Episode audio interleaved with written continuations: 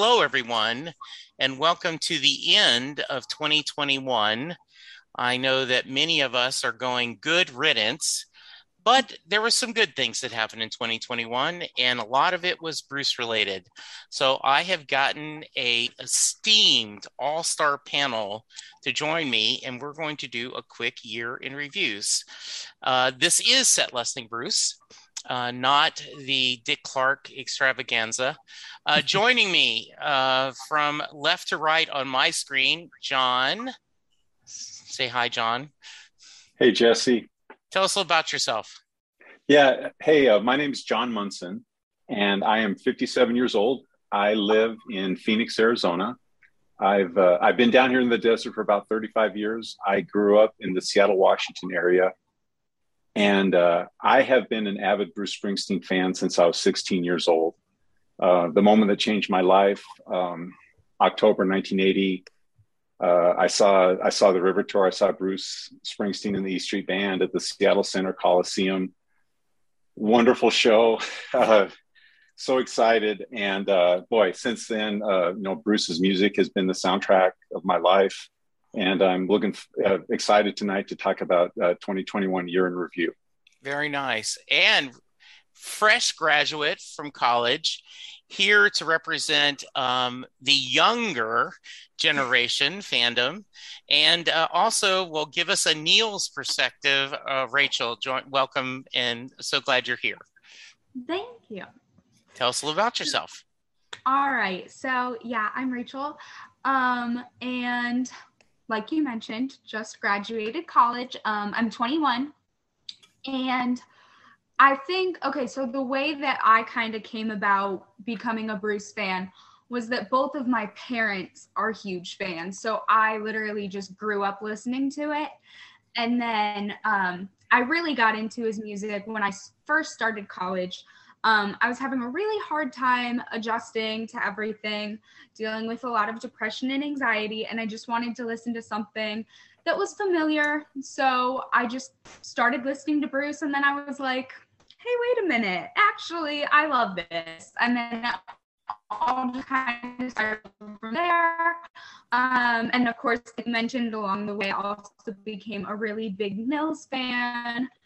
So there's that too thrown into the mix. Yes, we will probably end up talking about Amy and Nils loving you on Twitter.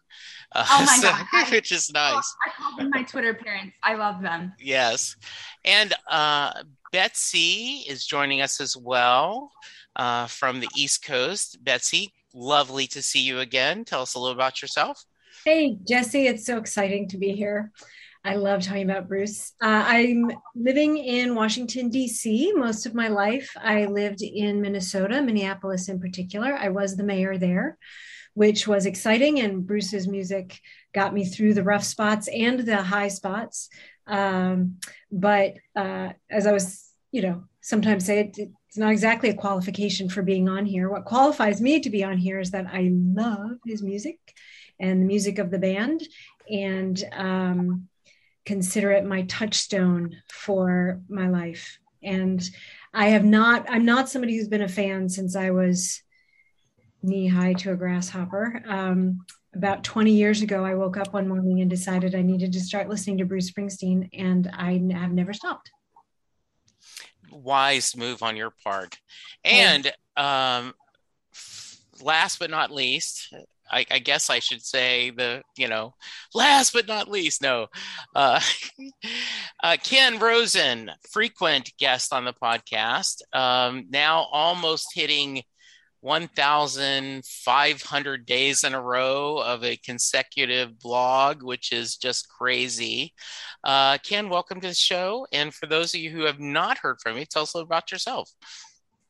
Thanks, Jesse, for having me. I'm, my my head's kind of going like I haven't checked the counter on my blog. Am I really close to 1,500 days? I have to go look at that. um, yeah, I'm I'm uh, my name's Ken Rosen. Um, I I write a blog called eStreetShuffle.com that kind of chronicles uh, this day in Springsteen history, and then does like some deep dives into Bruce's catalog, both published and unpublished. Um, I am the other Seattle based or Seattle roots guest on the show, Jon. Uh, yeah. There's not many of us. no, I, I, totally agree. Uh, I'm from Philly originally, born and raised, but moved out to the Northwest in early 90s.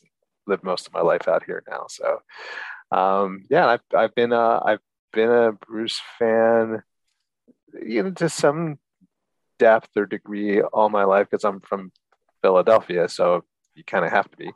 Um, but uh, really, just kind of, I think, started diving deep. Oh, in the in in the post reunion era, when it just became really easy to start getting access to all the bootlegs and and you know be able to see multiple shows and just really started to gain an appreciation for the the not just the the depth of his catalog, but kind of the the chronological aspect where you could hear his his voice, you know, and his music develop over the years. And just got fascinated by that.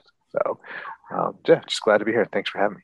Well, I am so glad this is such a great panel, and I appreciate it. So, um, Jon did a lot of our heavy lifting for us. Uh, when I invited people, Jon immediately emailed back and said, Yeah, here's what I've got so far for the year. And then a couple other people added stuff. So I, I think we'll we'll kind of try to go chronological, but we'll also go around the board and kind of as we think of things. But I, I, think the two things that struck me that made me very proud as a Bruce fan was his two national appearances. One um, when they did the kind of mourning, the, the the honoring of all the people we had lost with COVID and him performing, and then him rocking um, the pea jacket on inaugural doing that, you know, like like I wish I I always thought I I wish I could look as good as he did in a blue jean jacket. And then when he's rocking that, I'm like, I, I think whatever jacket he's wearing, he's good. So uh, Betsy, I'm going to start with you. Uh, what were your thoughts about those two televised appearances? Well, the inaugural was very exciting because I live here in DC. And I was like, oh my God, he's like and I live downtown. I live not, I, I, can run, I do frequently run to the Lincoln Memorial. So uh, I was like, oh my God, I could just run. If I ran there right now, I could just like wave and say hi, which of course I did not do. But the next day, I went for a run. And of course, watching it, I knew exactly where he was standing because I run to the Lincoln Memorial frequently. So I stood right there and I listened to the performance standing where he had stood maybe 18 hours before. So um, that's that's how I feel about it. I thought it that was, brings me great joy. Yeah. oh, it's one of my highlights of the whole year, actually. Yeah. And um, uh, I thought it was a great performance, a perfect song for the moment, and the perfect performer for that moment. Uh, you know, a sea change and and back to what we remember, land of hope and dreams. I thought it was remarkable, and it, I just it really touched my heart that uh, I got to, you know, I got to witness it as an American. Very nice. And uh, so, Ken, share me what you think of the inauguration. And Stephen, we will get with you in just a moment. oh, that, that, was that was just a a moment of intense joy um, and pride um, for for for so many reasons. Um, like Betsy said, just the song "Land of Hope and Dreams" has been yeah, my favorite Bruce song is Barry by Day, but I think Land of Hope and Dreams has always, always been in the top three and probably usually the top number one on that. And so it's just when when he finds the right moment for that, that means a lot. Um, and just uh, it, I and, also just just the occasion itself. Um, Joe Biden was not a um, he was not a settle candidate for me. Um, I have always, always, always been a big Biden fan, just being from Pennsylvania. He's just mm-hmm. always been part of our our politics and our, our scene. Just you know, growing up, I have a actually have a photo somewhere of like my mom and me with him. Oh, how well, fun! Well, well, well before he ran. Yeah. Um, and uh, so that was that was just really cool to actually see Bruce throw his support behind him during the the campaign and then also for the inauguration. Very nice, Jon. Thoughts?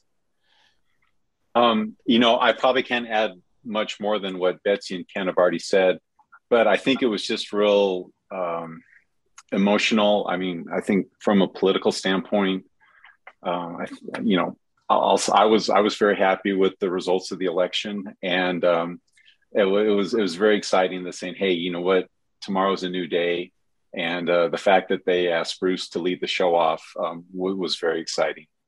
Uh, absolutely, Rachel.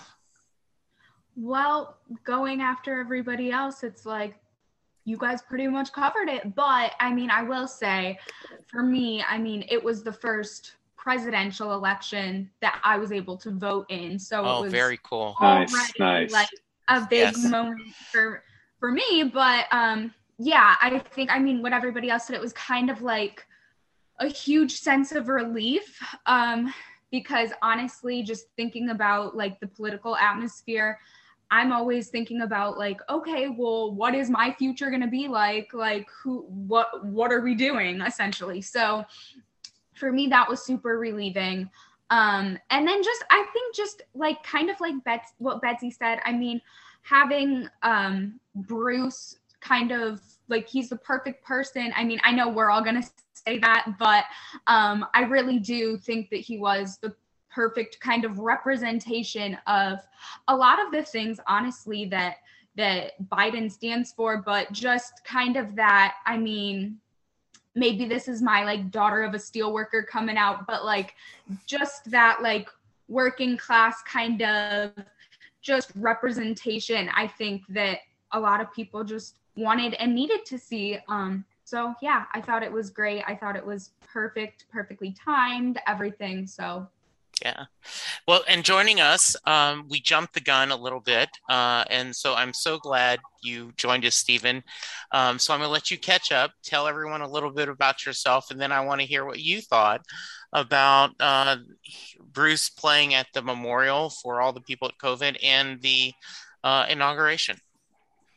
Yeah, thanks. So um, I'm sorry I'm late. No, I, no, no, no problem. You know, anyway, I appreciate you uh, you inviting me in. I, I, I don't know what there is to say about about myself much. Um, I teach Greek and Latin uh, in Michigan, of of all things, and you know, I'm yeah, I have a family, three of us.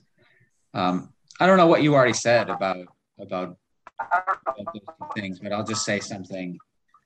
I heard you all talking about Land of Hope and Dreams at the inauguration, and I, I, I think Ken, it was you that said, or maybe maybe someone else. I, I came in kind of late and said, you know, that's that's one of your top Bruce songs. It's one of my top Bruce songs as well, uh, especially at a time when things were feeling so dark at the end of 2020. Most of 2020 was so dark. I really thought hearing Bruce sing that song in particular, it you know, it just it's you know, is that kind of hopefulness that I needed to feel at the beginning of the year.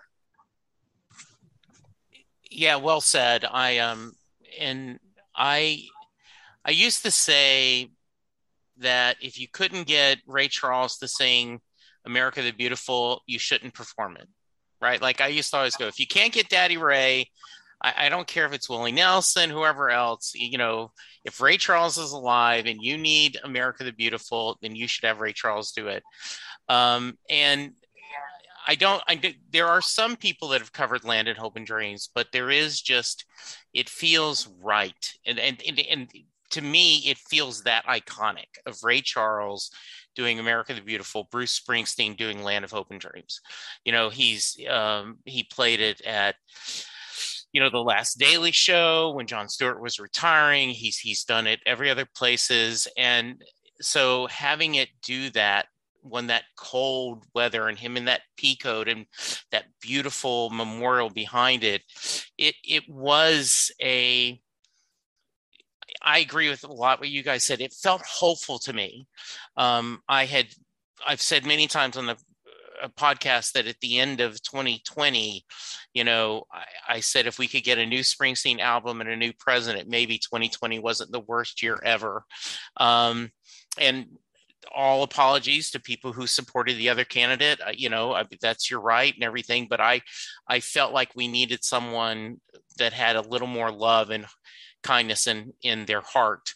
And so it made me very happy. So uh, absolutely. And i am on the record. Land of hope and dream is always number one on my list. Uh, so uh, but the other uh, better days and then three rotates all the time. Um so i'm going to start with you rachel. That way float everyone else gets stuck. No one else has to get stuck being uh, the same person being last.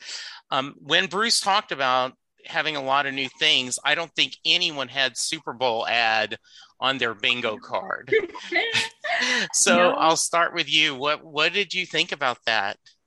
Okay, so personally, I really enjoyed it. I thought that kind of similar to um, the inaugural performance, I thought that it was very well timed in terms of the message. Um, I know a lot of people were pretty upset um just not really feeling it you know thought he had you know was selling out and was just you know whatever. But i don't know. I mean i i took more to heart the message of it all as opposed to the platform. Um i think that you know it was something that he i, I don't think that you could build your career off of this um, kind of like i mentioned earlier kind of working class just like everyday people kind of like theme like theme. Um, and then not be um, sincere in that through through an ad. I mean personally like i don't care if it's I don't care how much if he made, you know, I don't care how much he made off of anything to be quite honest. Like at the end of the day, the message was what it was and I think that it was very needed. Um still needed. So if it were I mean, I know it's December, but if it if there were another Super Bowl ad to come out tomorrow, it wouldn't make a difference to me either. I think that it was just something that he saw the purpose of. And I think, you know, most people were probably pretty receptive to it and other people maybe not as much, but either way, I I took away the message and I think that that was I would imagine that that would be his intention. So I was a fan. Perfect, Rachel. Hey, Jon, how about you? Yeah. Hey, Jesse if I recall, you did a you did a podcast on the Super Bowl ad to get I some did. feedback. Yeah, and I, I, really enjoyed listening to that because that that gave me some different uh, perspective. I mean, I think the things that stand out to me on that Super Bowl ad was number one that it was basically just shown that one time. I mean, we could find it online, but it was just going to be broadcast once, as opposed to a lot of these Super Bowl ads. You know, you you, you see them, you know, weeks and weeks afterwards. Um, the other thing that stood out was um, you know, kind of reading the backstory about, you know, them going to, and I, I, forgive me, I forget the specific town, but you're literally going to the middle of America uh, to to film that, and kind of the painstaking um, effort that went into building that. I mean, it was very well produced. Um, it's almost like you know the Bruce Springsteen camp. They don't they don't do anything second rate. They if they're if they're going to do something like that, they're going to go all out. And uh, you know, sp- speaking of the message and what what was interesting, Jesse, and it was your it was your podcast that made me think about it. Was I I, I can't remember. um, I, I, I can't remember if it was Bella or if it was someone else, but they're basically saying as far as the message, I don't know if I'm ready to meet everyone in the middle after what we've seen with January 6th and what we're seeing right now. I don't know if I'm ready. Um, and, and, I, and I don't know what the answer to that is, but it was real interesting where you had some people say, you know what, this, this is a, um, you know, the, the message resonates with me. And then there were a few on the fringe that said, boy, this is a, you know, we, we, we need to get, you know, we, we need both sides to really, you know, be accountable for their actions before we really say, hey, we can, we can meet and move on. So, so those are my general thoughts, Jesse. Yeah, I'm going to get to the other my other guests too, but to which I I can't remember who said it, but some columnist said watching the extreme right and the extreme left argue about the Super Bowl commercial tells you how far away we are as a country because both sides were mad at him about that. Uh, Stephen, I'll go to you next. Any thoughts about the ad? Yeah, I think that you're right. I think uh, because the message was that we have to meet in the middle, it meant that nobody was happy with what Bruce did. If you were on the right, you thought that probably listen to this guy who was just did a podcast with the president or maybe that was before that but you know he's yeah. he's stumped for uh he's stumped for democratic candidates and now he wants to meet in the middle and then, you know, liberals say, well, what the heck is he talking about? January 6th, there is no meeting in the middle with these people. But the fact of the matter is, we do live in a big, complex country. And we have to figure out how to live with people with whom we disagree um, and disagree strongly. And I say that because I live in, um, in, a, in a very red place in Michigan. I'm not a Republican voter, but these are my neighbors. And we don't always agree. In fact, sometimes we don't agree, but we have to learn how to live with one another. That's that's getting harder to do in 2020 and 2021 and there are all sorts of complicated reasons for that. I think in part it's because we don't really have a common language that we all speak. You know, when Abraham Lincoln delivered the Gettysburg Address, there were lots of biblical references in it because that was a common language that um, all Americans shared. What is that common language that we all share now? I, I ask that seriously. You know, we're all have different media that we consume, different news, different TV shows that we're watching. So, really, the one thing I think that everyone is watching is probably the Super Bowl.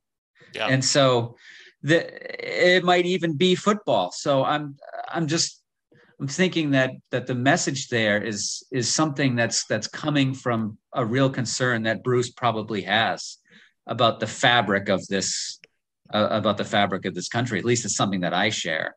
So I appreciated his message uh, and what he was trying to say, even though I understand that there's plenty of room to critique and, and disagree. But bottom line, if we're going to stay the United States of America, we have to figure out how to how to how to live with one another in our disagreements, not despite them, but in them, and to yeah. appreciate one another in them.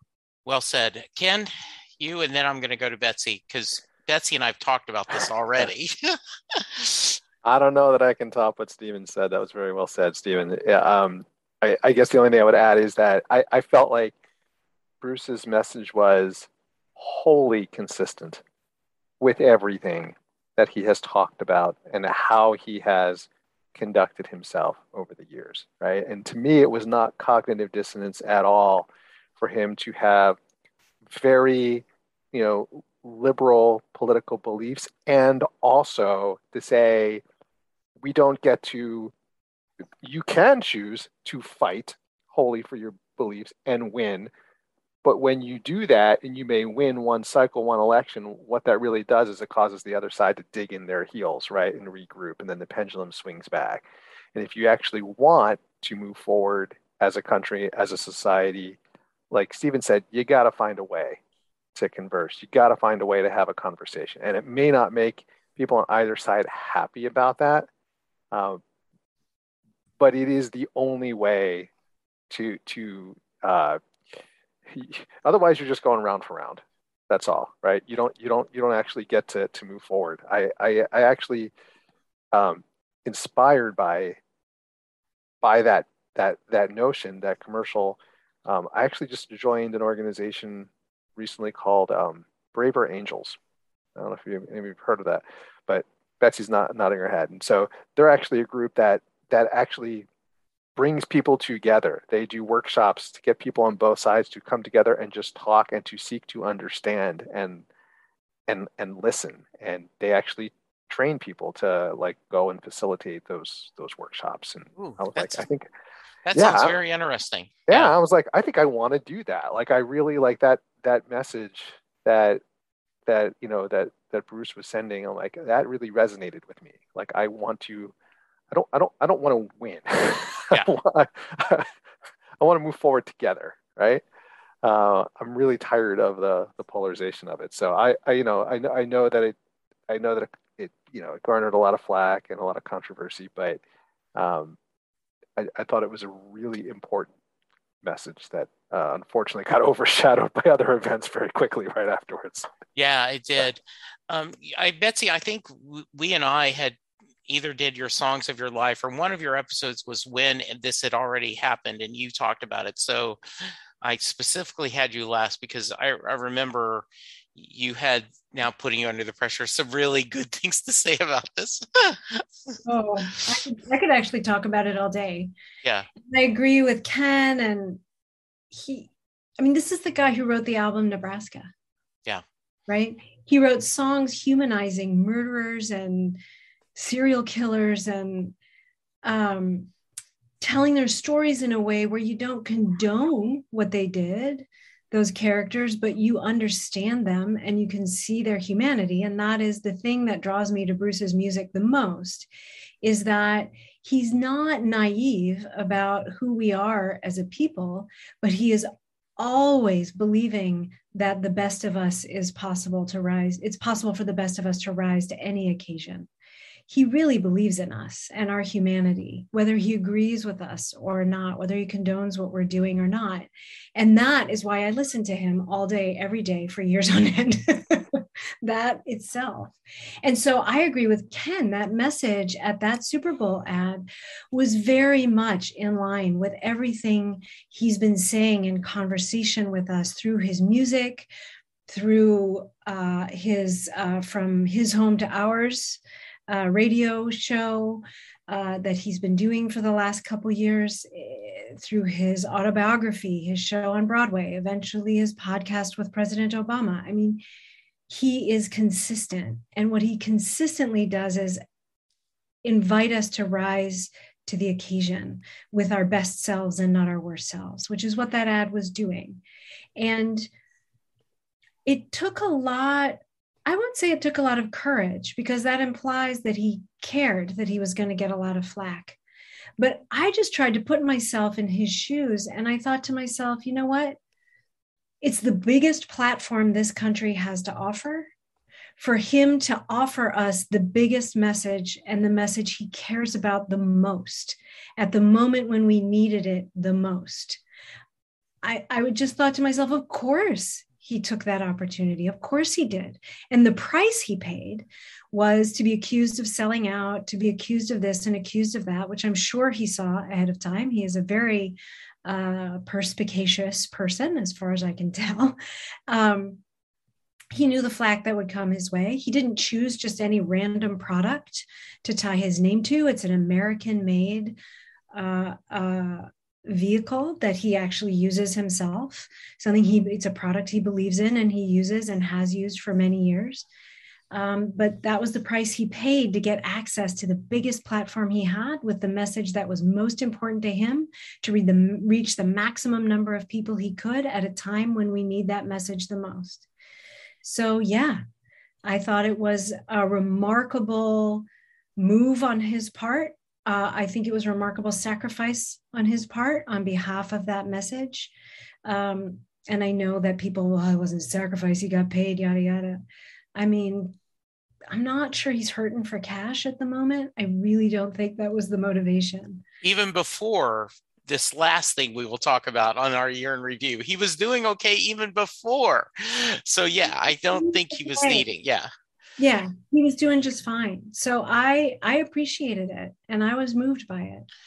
Uh, you know, we'll move on in a minute, but I and and please feel free to after I share this. I it made me think about because I can be that person who is very angry at the other side. I'm angry at at some of the decisions that um, the other side has done. I, I, am in a red state, similar to you, Stephen, and and I, I feel like my congressman and my two senators. Anytime I reach out to them, um, they don't respond to my concerns. They just tell me why I'm wrong and what I'm wanting them to do. You know, and and you know you just get upset about you know whether it's woman uh, you know reproduction choices in texas or changing how you vote and what you do and all these things. And it's easy to get angry versus trying to find the humanity on the other side. And so i to, me that spoke to me that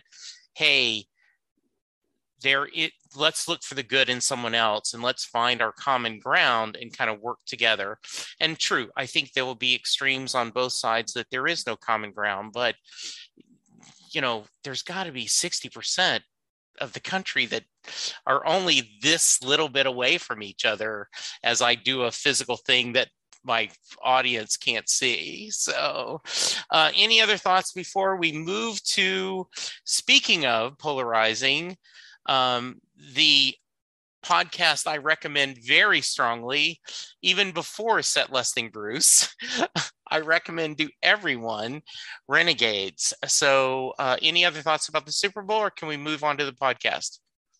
All right, let's start with you, Jon. Um, did you get to listen to all of them, and if if so, what did you think of them? Uh, yeah, I, I, did, Jesse. I, I, listened to all of them.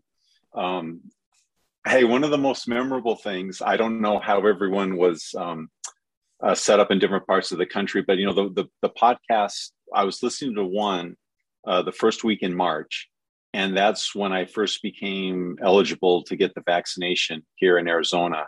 And it was at the big State Farm Stadium where the Cardinals play football here. And um, you had to wait like two hours in line, and it was well worth it. yeah. But anyway, I list I, I listened to a complete podcast episode while I was waiting for my vaccination. I, that that that'll always Ooh, be memorable. When that's when a I, nice when I, synergy. Yeah. yeah. Um, I'll, I'll, just make one comment. The, the the most the most memorable thing in all of those episodes was um, the story when he was talking about his kids and when his kids were young, and he was talking a lot about Patty, and he was talking about how Patty had shaped his life from the standpoint of he was he was you know in a rock and roll band, stay out all night, and you know it's all about the music, and then sleep in all day. And you know Patty said, you know Bruce, you should think about getting up earlier in the morning to see the kids. She's like, well, you know, I see the kids in the afternoon. She goes, no, no, no, they're at their best in the morning.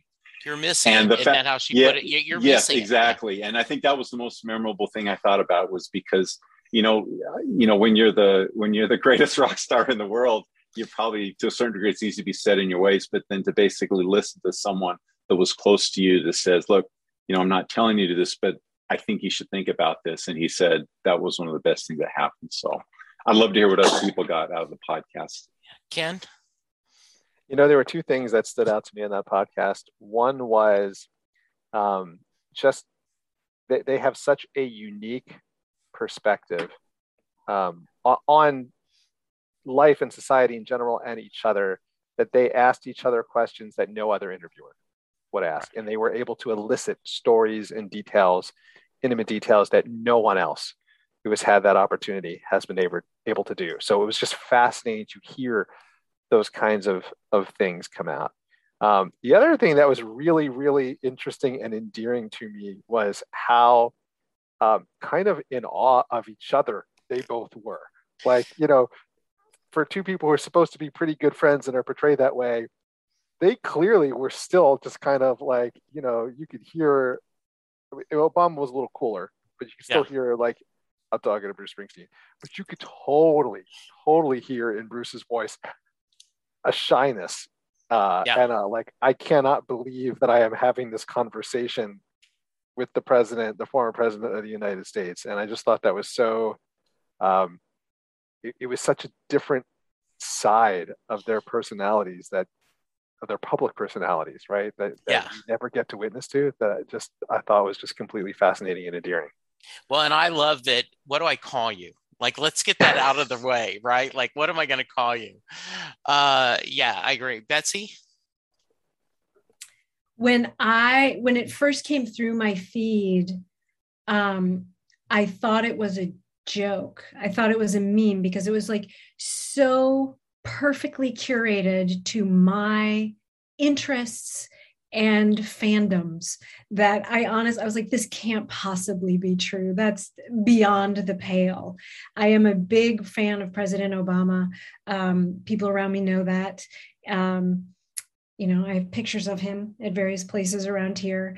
And uh, God knows everybody knows I'm a huge Springsteen fan. And so it's just it was extraordinary to me to hear them talk and that I I really love hearing Bruce talk with his friends because he is relaxed in a way that he's not with an interviewer.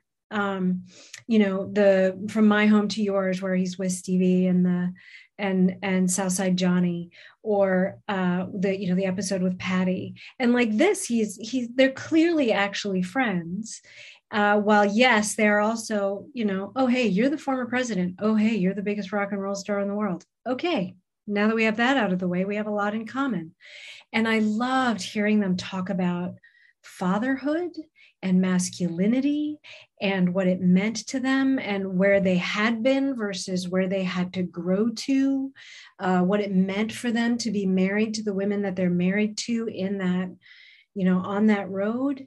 It was illuminating and not just because oh i'm a fan of both of them so now i know more things but illuminating because it reflected back to me things about the world in a way i hadn't really thought about them before. There was just new insights there about how the world is which is something i value from both of them in their own ways and to hear them riffing off each other from their own perspectives was remarkable.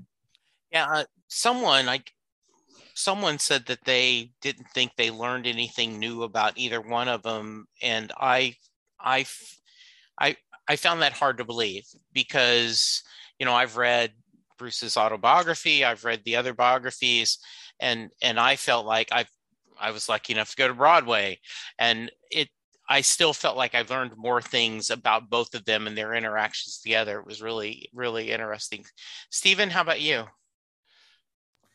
yeah, I agree with what others have been saying. Um, I'll point to a, a, moment that that stuck out to me because it's something that I actually uh, think about when when I think about Bruce, and that is, um, I think I think President Obama was talking, and he tells a story about about Michelle saying something like, "Now, do you see how Bruce is a man who has come to terms with his own failings?" And that's something that I really uh, admire about Bruce myself is um, I I know he isn't perfect, and he has talked about that, especially as he's gotten older. You know, one of the things he said is, you know, if if if if I really loved you, I hurt you. That was that was what the price of being uh, of being you know loved by me and so um, what's implied but he doesn't talk about much first is his first wife you know what what that may have looked like but even how he may have hurt patty right? Because it was patty that has helped him come to terms with this. Now of course he's not telling us any of those details but you know that it's there just by him saying those sorts of things.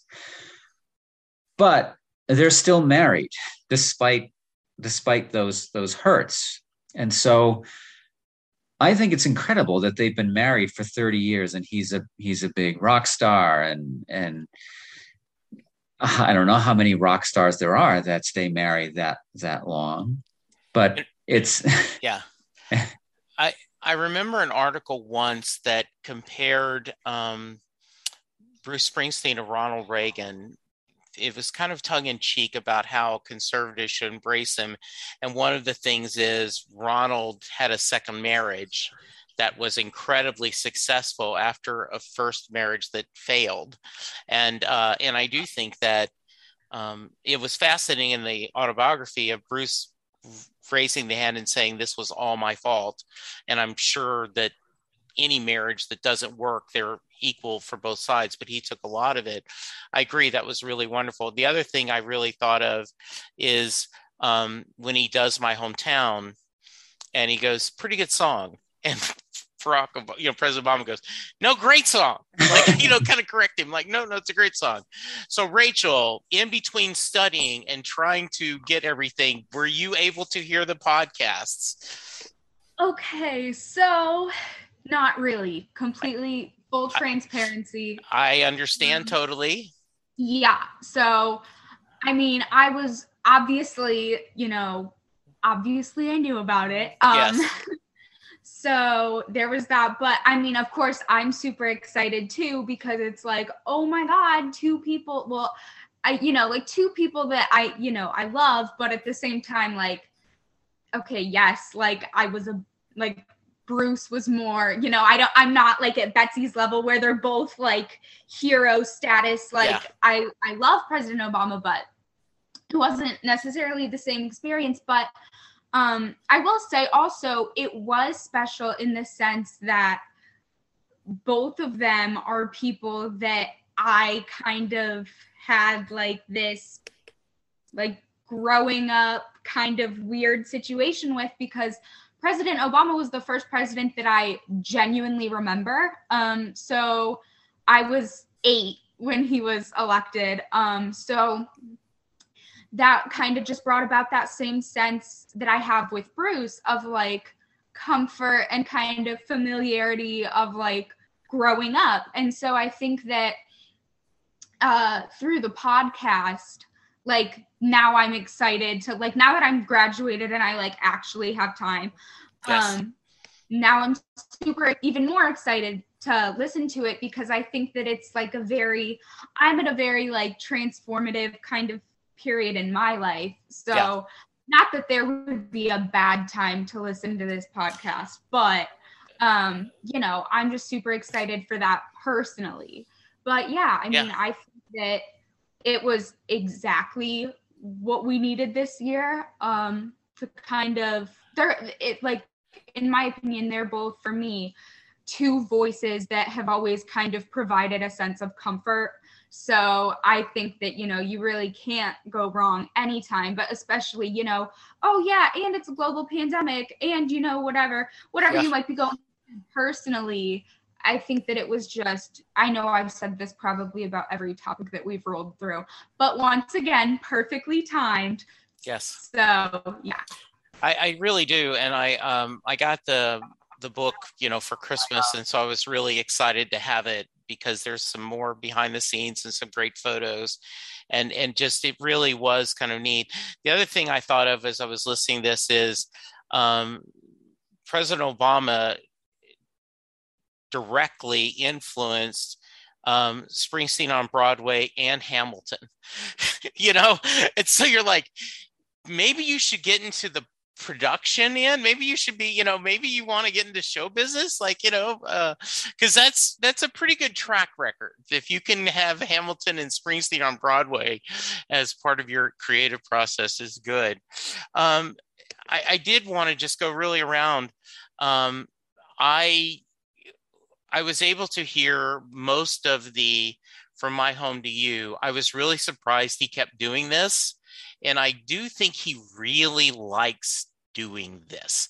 I think this is something that, as him not being able to perform live, is a way for him to connect with his audience and also to share music he likes. I have a, one of my best friends says that he doesn't really think Bruce likes a lot of new music. He just finds a band and says it to be cool. And I think that based on the songs he picked from my home to yours that's bs right? So, Stephen, I'll talk to you. Have you gotten to hear some of these and any thoughts? You know, um, I've listened to some of them, but uh, I, I, I haven't listened to a yeah. lot to a lot of them. Just to be to be honest, I'm not the best person to start with on this. No, no, I understand, and that's why uh, not everyone has the Sirius XM, and not everyone has the time um, to do that. So yeah, um, anyone, I'll, I'll then I'll throw it open. Anyone want to add a comment before we go on to our next topic about the "From My Home to You"? Go ahead, Betsy. Uh, I have listened to all of them, and I love them. They've been an extension of his conversation with us. Yeah. They've introduced me to some really great new music that I wasn't familiar with. Sometimes it's like taking a music history course, but sometimes it's just fun and um, he, I, you know, I put it on my calendar every time I heard there was a new one. I usually listened to them, you know, the first time they were airing, in part because I just wanted to hear what he'd say. Yeah. And I wanted, I wanted to hear the music. I wanted to hear the music he wanted me to hear, and I wanted to hear what he had to say. And again, it, you know, he started this during the pandemic, you know, in the first couple months of the pandemic, and he's been doing it ever since and it has been one of the lifelines I've had during this pandemic. Yeah, it was funny. One of the first times we heard it, we were in the car, and you know, my wife is a casual Springsteen fan at best, and she was, I, I just wish he'd keep talking. I don't think we need the songs interrupting it. And then later she was like, "Oh, that's pretty interesting song." So, um, anyone else want to add anything? Just that, um, yeah. I'm not sure he's still doing them. It's been a while. It has been a while. Yeah, yes. I think he might be done. Yeah. Um, it, you know, it's not like I mean, it would be unlike him to say he was done. So yeah, I, that's I true. Think he would just sort of stop and move on. Well, I uh, still but, get the notification from the Sirius on my phone that there's from my home to you, and I I'll turn it on and I'm like, okay, I've heard that one. Yeah. So yeah, maybe he's reached enough to be syndication, right? Like you know, like they said, used to you had to get hundred episodes yeah. on a sitcom. Maybe they've got enough that they can just rotate as uh, you know in syndication. Or maybe he's working on new music and playing some, you yeah. know, you know, absolutely in the city and stuff. So I'm not I'm not convinced that he's done. He may be. The last one he did was October, but then subsequent to that, you know, there was um the holidays and then yep. the release, yeah. know, nukes. So he's been doing all that with the no nukes yeah. and other music, like the music with Mellencamp has been coming out. And I think he does hasn't want to overshadow those. So you may be right, he's done, but I wouldn't be shocked if he did another one or two okay. after things slow down from these holidays. Well, I know none of us had, once again, as I go back to the bingo card, no one expected uh, Springsteen on Broadway to come back um, and come back the way it is. Um, Ken, we got to start with you because you wrote a whole column and a Backstreets review because you were there opening night. So yeah, uh, let's let's talk a little bit about you know were you a little surprised and what about it? I, I was fortunate enough to be there opening and closing night um, of this run. And um, so I had a chance to kind of see it. Well, I didn't see it develop over the course of the run, but I got to see yeah. what, it, what, it, became. Um, I wasn't surprised that he did it. Um, I mean, I don't know that I would have predicted it, but it seemed like, again, in keeping for him to do, right? So we were coming out, we thought of the pandemic. Um, Broadway, you know, had to come back. That was very symbolic because it was one of the first things to shut down, and it's it is very much like Bruce to say, "I'm going to be a part of that." And of course, I think he wanted to perform. Um, I didn't necessarily expect him to update the yeah. show, um, especially because he sort of telegraphed that he wasn't going to. I think leading up to it, and I think he kind of just sort of started working on it and got into it, and kind of felt like enough had changed that um, that he needed to. Um, but but I remember the first night that I was there. First of all, it was incredibly emotional um, in so many ways. There were protesters outside um, the entire time, um, and you could hear them in, in parts of the show. And Bruce even acknowledged them. Um, it was just incredibly emotional when he he came out um, onto the stage. Nobody was wearing masks that first night. Everybody was wearing masks at the end. Um, but that first show, it was it was really kind of disjointed in that it felt like he was it was very conversational with the audience. Um, and, and, i think i wrote in my column that uh, it, it, it, felt less like springsteen on broadway and more like bruce springsteen reads selections from springsteen on broadway. Where he would he would talk to the audience. It was very it was very uh, fresh and conversational. And then he would lapse into the show and it would feel like two he had two voices. Like he had his theater voice from the original run and then he had his more conversational voice that was modern and and by the end of the run they had merged. Like it was much much much more of a cohesive piece. Um, and i and i really felt that by the end of it um, uh, especially at the conclusion when he would do uh, i'll see you in my dreams and talk about his visitation with his ghosts, the the power of that piece, uh, and and literally his tears. Uh, that, that, you know, I don't know if he did it every night, um, but the night that I was there, uh, it was it was one of the uh, bravest, rawest um, performances I have seen uh, on a stage. Um, it was it was incredibly moving on that. So, Rachel, this was your first chance to see Bruce live. And uh, for those of you who have not gone, listened, uh, Rachel joined me and uh, we did a full episode about her adventures. Rachel goes to New York. But uh, talk about it a little bit, what it meant to you and and how powerful that was for you. Oh my God. Um, well, yeah, it was crazy um good but it was yeah like you said it was my first my first bruce experience. Um so obviously that was to be a lot. Um first time uh, going to new york so that was also big. Um but i was personally a little shocked that he revived it. Um because the first run was right around when I started really doing that deep dive into his music. So, you know, obviously I watched the Netflix and everything and you know, and that's all like in my mind and I I just remember like just gushing over that with my mom like, "Oh my god, isn't he so great?" like blah blah blah. And then it's like fast forward a few years and I just was like I remember telling myself like, "Okay, like I woke up that morning and I was like anxious and I was like, okay. I was like, just be open to everything. Like, yes, try to get your tickets. And if you get a ticket, you'll find a way to get yourself there. But right now, you just need to like relax. And if it doesn't happen, it was just not meant to be your first Bruce experience. Well, thankfully, it worked out for me. Um, which I'm super, super grateful for. It was such a great experience. Like, honestly, probably the greatest experience of my life.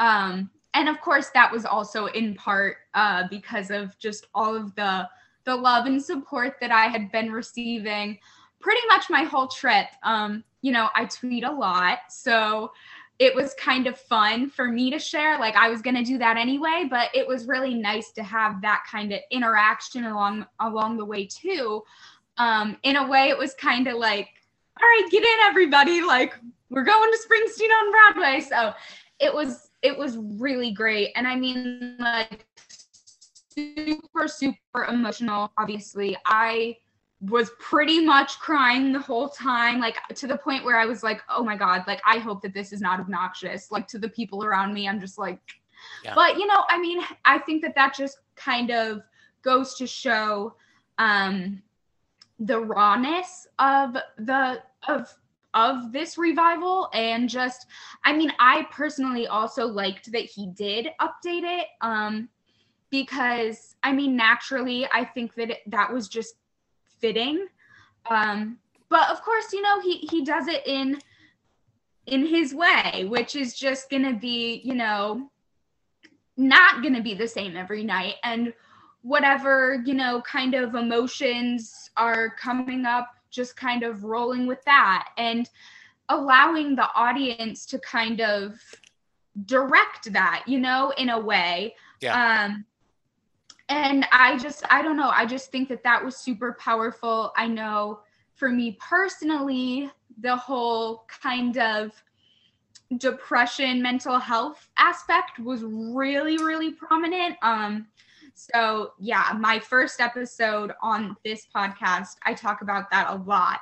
Yeah. Um, but that really was like my main inspiration for really connecting with him as an artist. So I, you know, to see it in person, and I mean, in that theater, there really was not a bad seat in the theater. Um, yeah. so to get to have that intimate kind of personalized almost experience was just, I mean, I can't even really put it into words months later now, and I still don't have the words. Um, but yeah, it was truly just a perfect experience, and I'm so so grateful that I got to go. Yeah, and I loved it. Like I said, if you're interested, please go and listen to that episode.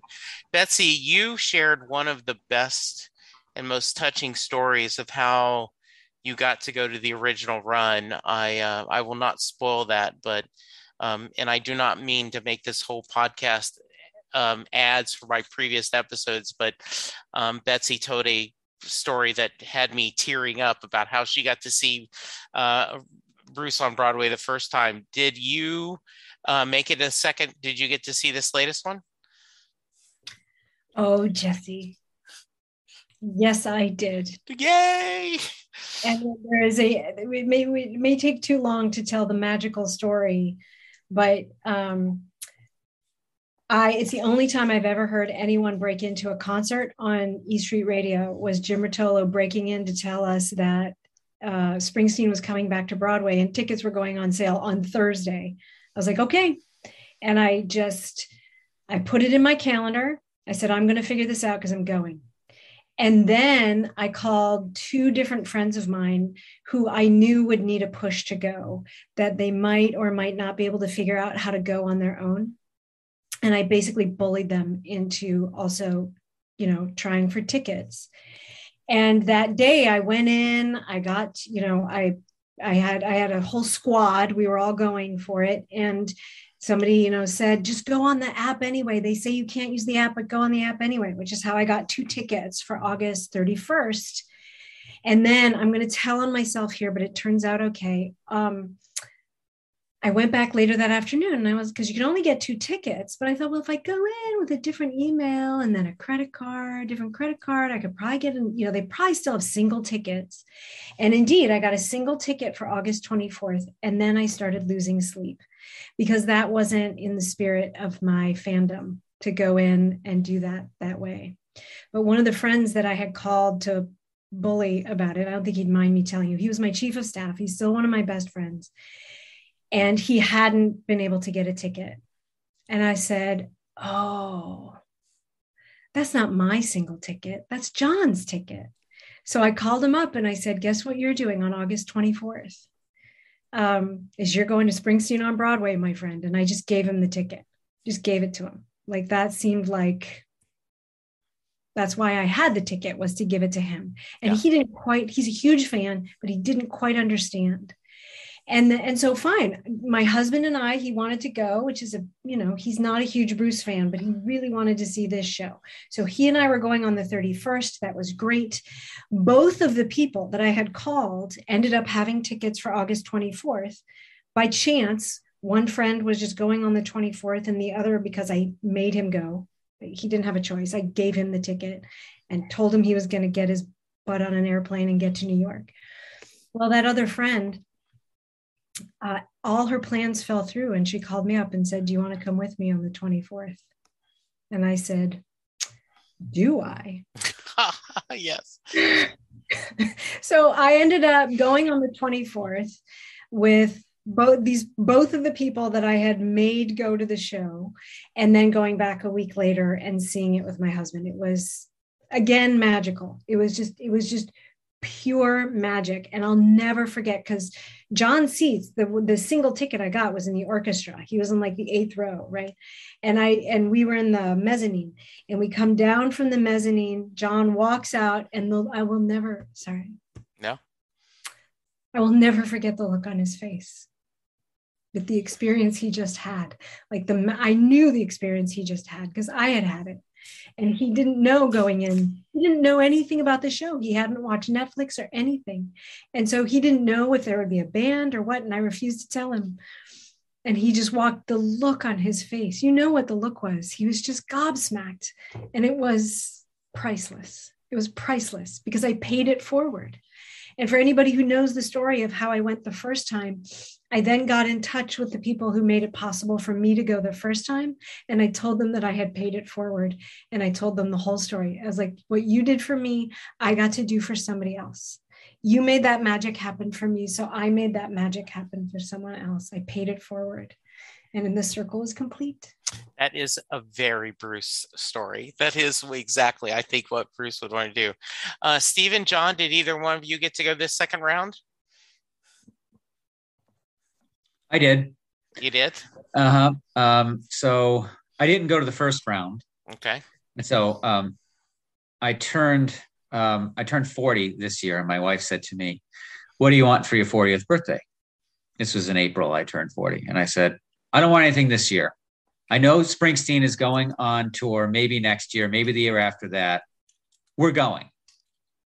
At least one show, and I want to travel to an East Coast city where the shows are great because I'm not. I mean, it's you know, I just wanted to do that before I before I die or before he dies. That's probably more likely.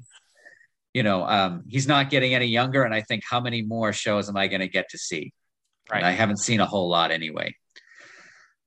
Well, you know, um, this announcement came, and I just said to my wife, I said, "So we're going to New York, and we're going to Broadway, and I don't care what it costs." And she said, "Okay." We're going. And and so i got the tickets. She she went to go to new york. Uh, right. she is not a big bruce springsteen fan at all. She she sort of looks at me puzzled actually sometimes. I mean she's into it because i'm into it and she'll go because i want to go but beyond that no. But um, we went to the show and right uh, right during 10th avenue freeze out she tapped me on the shoulder and she said this is amazing I completely understand why you love him. And then afterwards, we were talking about it, and she said, "Oh, you have to see him live. That's the that that's just the way that it is. It's it, there's just a different life to it. And so I don't know that she's a Springsteen fan, but she certainly appreciates why I appreciate him now. That's that's a big gift.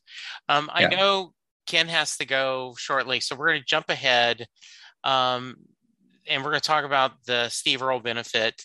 Um, and uh, as an introduction, I just had um, my friend um, on the phone uh, on the episode talking about it, and he um, and I, I want to hear your thought, but he was telling his wife, like, eh, we'll get a normal acoustic, you know, because that's what he always plays at a benefit.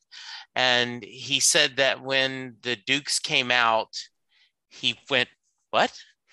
And when Bruce came out with the electric guitar, he went, What? And you know how, and for the background, my son's dog, I'm dog city tonight, you know, that, you know, the way a puppy puts his head up, he said that's what he felt like.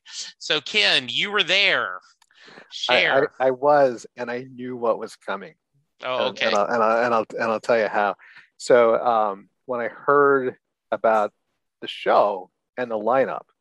Um, I knew I had to be there on that because, um, of course, I love Bruce, but I'm also a huge Rosanne Cash fan.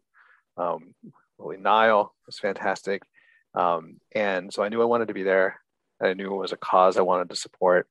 And they had all these interesting VIP packages for sale, these crazy combinations of stuff. Like you could have like a private dinner with Steve Earle and uh, I can't remember all the different parts, but there was one where um, where you get to go to the rehearsals and sound check.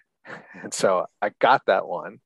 Um, one of I think only um, three that they sold. Wow. on that. Um, and or it was six people because he allowed two in. So I went with my friend Robin, and um, we went for the sound check, and I, they weren't really sure how it was going to go. Like it started at three in the afternoon. They said Bruce was supposed to show up at five, and I was totally expecting, like you said, the acoustic mini set. So we get there and we're sitting up at the in the front of the lodge, um, just kind of overlooking the stage, and it's it's just the Dukes, it's just the band, and they're just kind of like working on stuff and just playing little riffs and stuff. And then uh, the the keyboard player, uh, Eleanor Whitmore, I think her name is, she starts like playing the riff, the keyboard riff for um, Darkness. And I'm like, why is she playing Darkness on the edge of town? That's that's odd. Maybe they're just, you know, like, hey, they're waiting for Bruce. They think it would be cool to play some music. So they're doing that. And then the, the you know, the guitarist comes out and they start like doing like glory days. I'm like, oh my God. Like I suddenly dawned on us what was going to happen. I'm like, I, I turned around and I'm like, I think we're getting electric Bruce. like, I think we're actually going to get a full band show. And sure enough, Bruce comes in around five o'clock and he's just like chatting with the band and they're kind of like working up how to how to do the arrangement. And uh, and they went through the whole set um, for us at, at soundcheck. He was totally oblivious to us sitting up there. We were all like going like, oh my God, we're getting a private Bruce Springsteen concert. This is amazing. He's picked up an electric guitar. He's fronting the band. Um, and um, it was just so cool. I, I, I tweeted out, I think I'm like, y'all like, if you're going to the show, this is going to be amazing. It's going to be epic. And I was like trying so hard, like not to like, I didn't spill anything. Um, but, but it was, it was, it was, it was very cool. And then, um, you know, the, um, uh, he, he, he, he came out and when, when he performed the sound check for us, um, I would say like the energy, it felt like a 10, right? In retrospect, it was probably an eight compared to what it was in that room at the time because the place went nuts. It felt, um, the energy level felt beyond what I have felt in an arena at a regular Springsteen show in the US. It was like all the pent up, like anticipation and what everybody had been missing and people like rushed the stage. And I actually think Bruce was quite surprised by the reception and overwhelmed by it. And when he did Glory Days, if you actually watch like the videos on it, you'll see everybody sing the song, the first verse to him. He did not expect that. That was not how they had worked it up. He just worked it up while like the band was going to come in and they were yeah. going to do a, a break, right? Get quiet for a minute, and then he was going to sing. And he was like, "Okay, this is happening," and kind of roll with it. Yeah, I uh, heard. Uh, so like, it had that spontaneity. Yeah, I heard like, okay, we didn't get Hungry Heart, so we're going to make our own first verse. Um, yeah. For those of you, and then, like I said, I know you need to go, Ken, and I want to get everyone's thoughts. But uh, Dale said that, you know, all this talk about at his age, will we get long shows? You know, are we going to get a 90 minute gig? And and I've had a lot of people in the show that said, look, live Bruce doesn't matter that time period, it's the experience. And Dale said those four songs, he left just as happy as a three hour show that he had gone. He said, I got full fledged Bruce playing the songs. Trust me, this guy is not ready to retire. He is ready to tour. So, any final thoughts you want to share, Ken? And then I'll throw around the room. And I, if you need to go, I understand. No, just, just, um, exactly what you said. Uh, I had a chance to see him at a few different benefits over the autumn, you know, leading up to this one, and and with each time, it was just clear that he was just like more and more in his arena rock mode, and I just hope that we get a chance to see him in that mode for real sometime real soon. Very nice. Very good. Um, any other thoughts? Anyone? Um, you know, I'm sure you guys have seen the video or any thoughts about um, not just the Steve Earle, but any of the other benefits he did or performances he made this year. I, I was especially touched by the 9 11 memorial. I thought that you know it was so satisfying to hear him perform live um, he does seem like almost an elder statesman who can still rock and roll i mean like this voice this this voice of compassion in america and uh, we start with you stephen yeah, I mean, I've only seen the videos, and I, I agree with Ken. He, even when he did Hungry Heart by himself, that was like this is arena rock, Bruce. I mean, this is yeah. he's ready. He's ready to get out and go. I, I, that's just how I felt, and I I'm looking forward to hopefully, you know, soon yes. that, that might happen. Um, yeah, yeah. Please get vaccinated, people. Let's let's get out of this. Um, Rachel, have you got to see anything or any thoughts about the some of the other videos that have been floating around about his performances?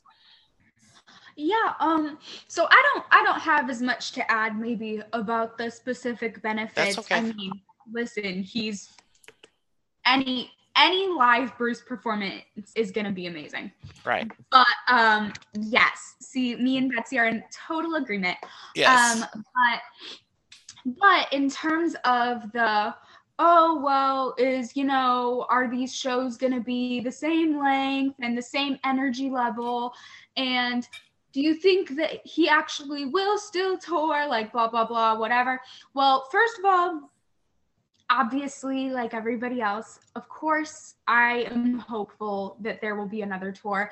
Um even if just for my own selfish interest in not having yet seen bruce and the e street band um live.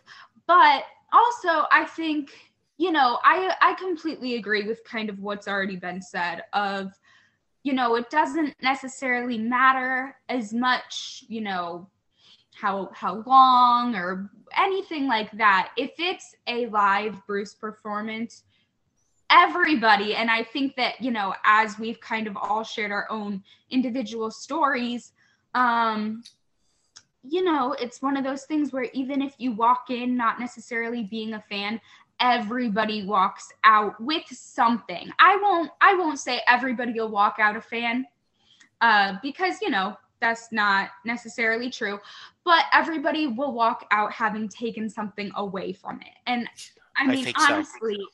I just I, I mean like what more how much more of a of an impact can you really make besides that, you know? Like yeah. I mean, for me especially, it's like, you know, I was literally a baby when I first heard his music. And so from then to now, it's like I've only my love for him and my appreciation and admiration and everything has only has only gone up. So I mean, I think that that just kind of goes to show the kind of artist he is, but also I mean the kind of person he is. So sure. absolutely well said. Jon, any thoughts? Uh, you know, Jesse, I did not get to see Electric Bruce uh, like Dale or Ken, though I did, yeah. I did see the videos. But but my impression, um, I, I, did go to Broadway the last week, the last show. I went on oh, uh, Thursday. I went on Thursday, September second. So that was two nights after Betsy, and it was the night before Ken went. Ken All went right. Friday the he went Friday the set. He went Friday the third and Saturday the fourth. But anyway, I, I knew the show. I knew Broadway was going to be good um, but I was kind of expecting that, you know what, um, between between Ken's original review of opening night, which he said it was good, but a little off kilter, um, but it was still good and emotional. Um, but between Ken's review and then Bruce making a comment that, well, I really don't rehearse this stuff. I just kind of let it go. Yeah. I was just expecting, you know, a, a, a pretty good show. And uh, you know what? I, I I walked out of the St. James Theater that night and saying, you know what, we, we got we got to keep Bruce alive and healthy because yes. he really is a treasure. He is still because you know I, I've been listening to his music for so long, and the song that really uh, 10th Avenue Freeze Out. Um, he did a full new arrangement in 2021 that was different from what we saw in 2018, different than what we saw at the Christic Institute um, you know that song's evolved and the fact that he took the time and the stories were different it was a different pace it was a different vibe i was like you know what this guy's not done. And it could be real easy for him to basically just say you know what i'm doing my my i'm doing my nine to five job. I've i've, I've got a full-time job now down at the st james theater and just mail it in for the summer but he didn't. So i didn't see the electric bruce but leaving that theater after what I just saw, and I remember sitting standing on the corner of Bryant Park in New York and saying, "This is amazing. We, we got we got to keep Bruce alive and healthy because he's still got a lot in him." So I I, I know that energy's there. Yeah, I think so. Um, so Betsy, how about you? Any thoughts on any of the kind of performances he's done this summer with either the one-offs or um, you know, it seems like he's just ready to get out there.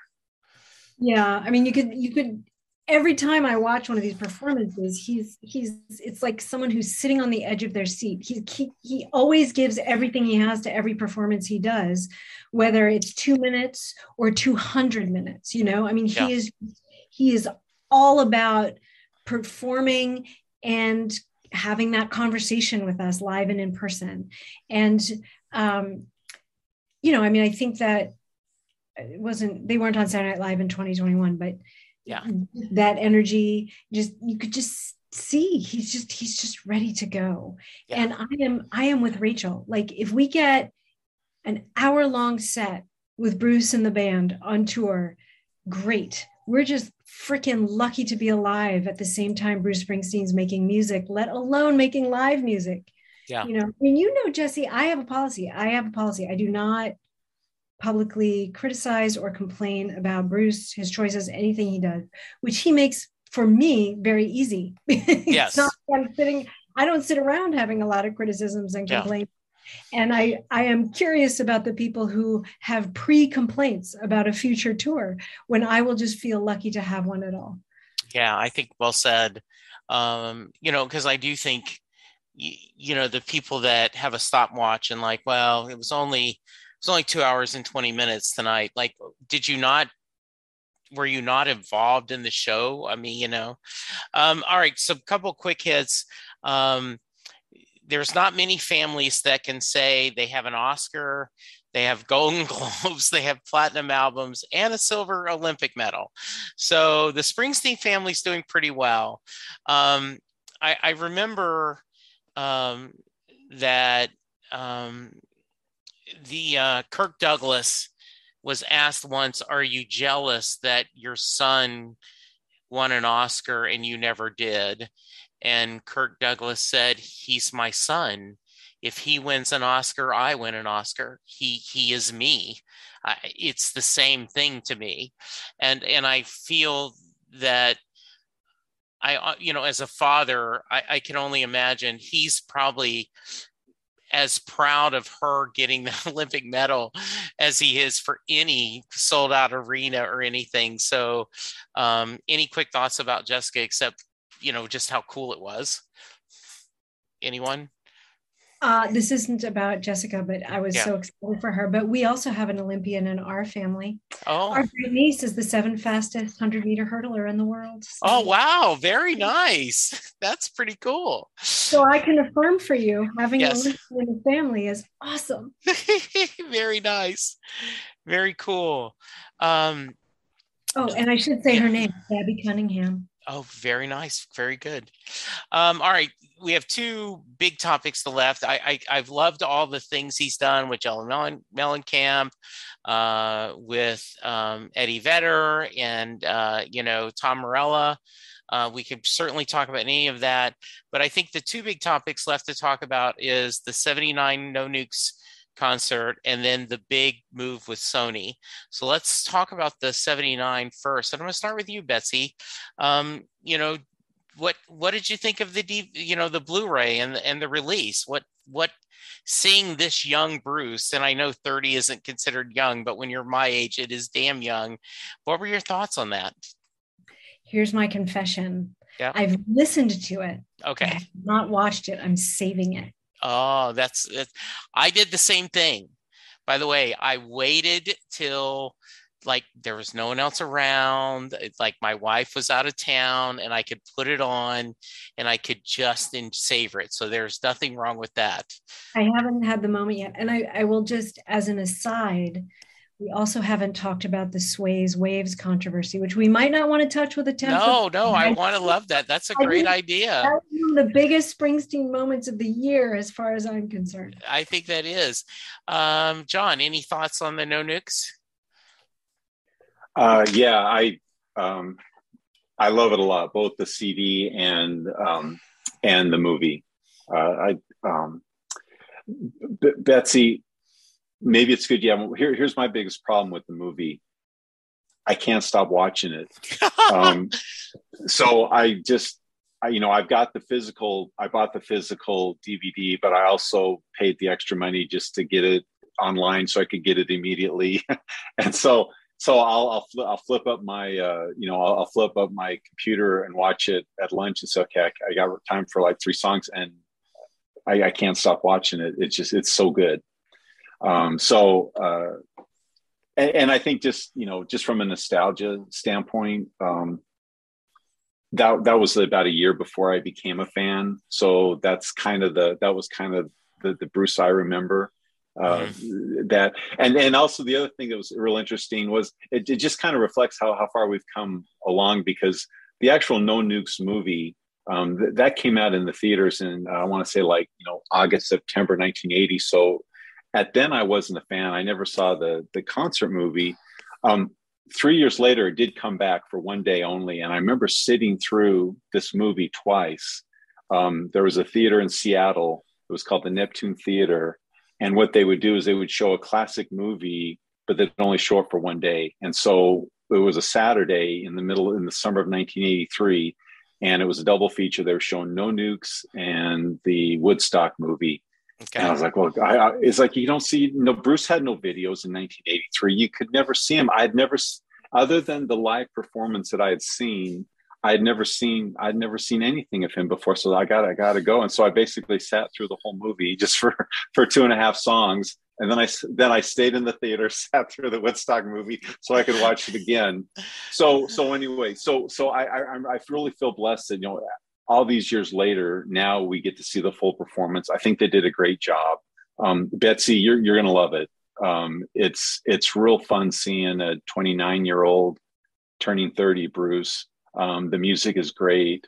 Um, Clarence is awesome, and if you look at the songs that that were in the set, um, other other than the river and the covers, I mean, all of them are all heavy on saxophone. So yeah. you get a lot, you get you get a lot of Clarence in the movie. So anyway, uh, I loved it. I'll you know, leave it at that, Jesse. Yeah, no. One of the things I thought, w- which is so, is how how empty the stage felt back then because they didn't have Nils and Steven. They didn't have Patty, you know, um, they didn't have Soozie, you know, it was the core beginning, you know, that E Street band. And it was, it was almost like, wow, there, there, there's so much space left on stage, you know, now than is. Um, so Rachel, have you got to explore any of this? As I know you're, um, had a busy fall. Oh yeah. So I'm kind of in the same boat of like now is finally my time yes. where I have downtime and I have those quiet moments. So I have not watched it yet. Um, but I just everybody keeps going, oh yeah, he was like 30. And I don't know what it is. I don't know if it's because like I'm only 21, so I didn't like get to see him through all of yeah. the different but I'm going, 30 where? Like okay like i think we can all agree that he is just a very attractive man. However also i mean like i just i don't know that really kind of threw me off. But besides that point um yeah i it's like another thing uh, along with the podcast just everything where i'm like oh my god like now i can do my little like deep dive into this. Like i'm the same way. I forget exactly who said it but like I like to, you know, have the experience those like exciting things for the first time when I know like nobody's gonna bother me. Like I can just be in my full like Bruce fan mode and you know just watch or listen or whatever it is um the thing in its entirety. Yeah.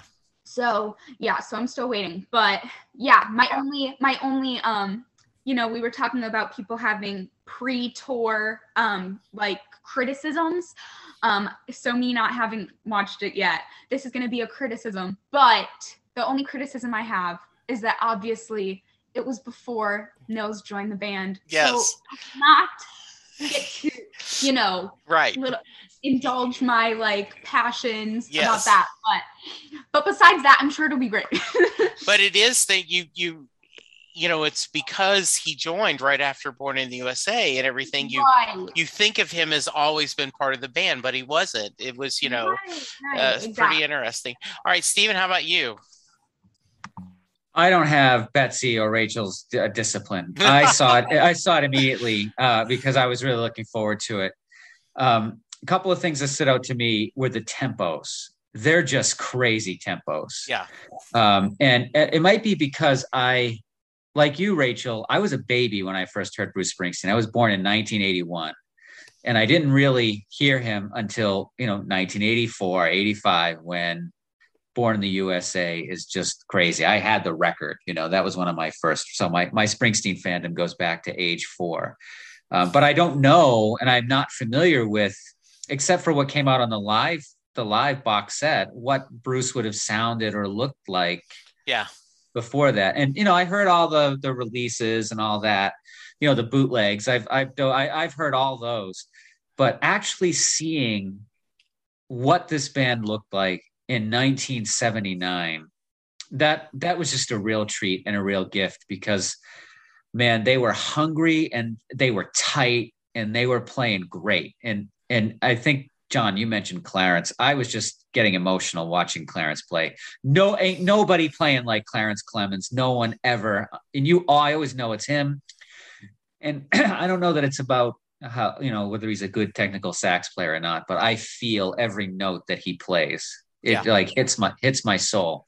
And so, Jungleland for me was just just out of this world uh, in on No Nuke. So anyway, I'm watching it all the time. I'm watching bits of it every day. Jon, probably like you.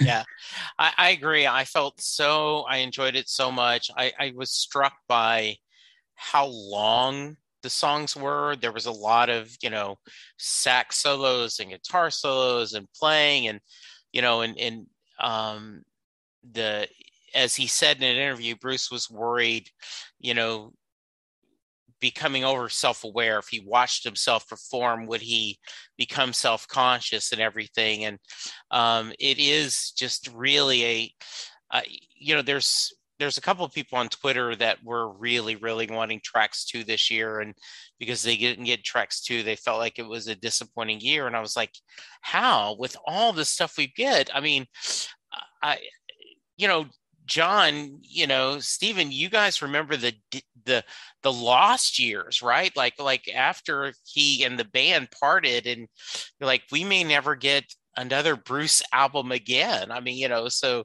to have this much information is just kind of i, I i'm so grateful. Um all right. So um i'll start us off I think the Sony thing is is much ado about nothing, and then I'm, we're going to talk about something really important: sways or ways.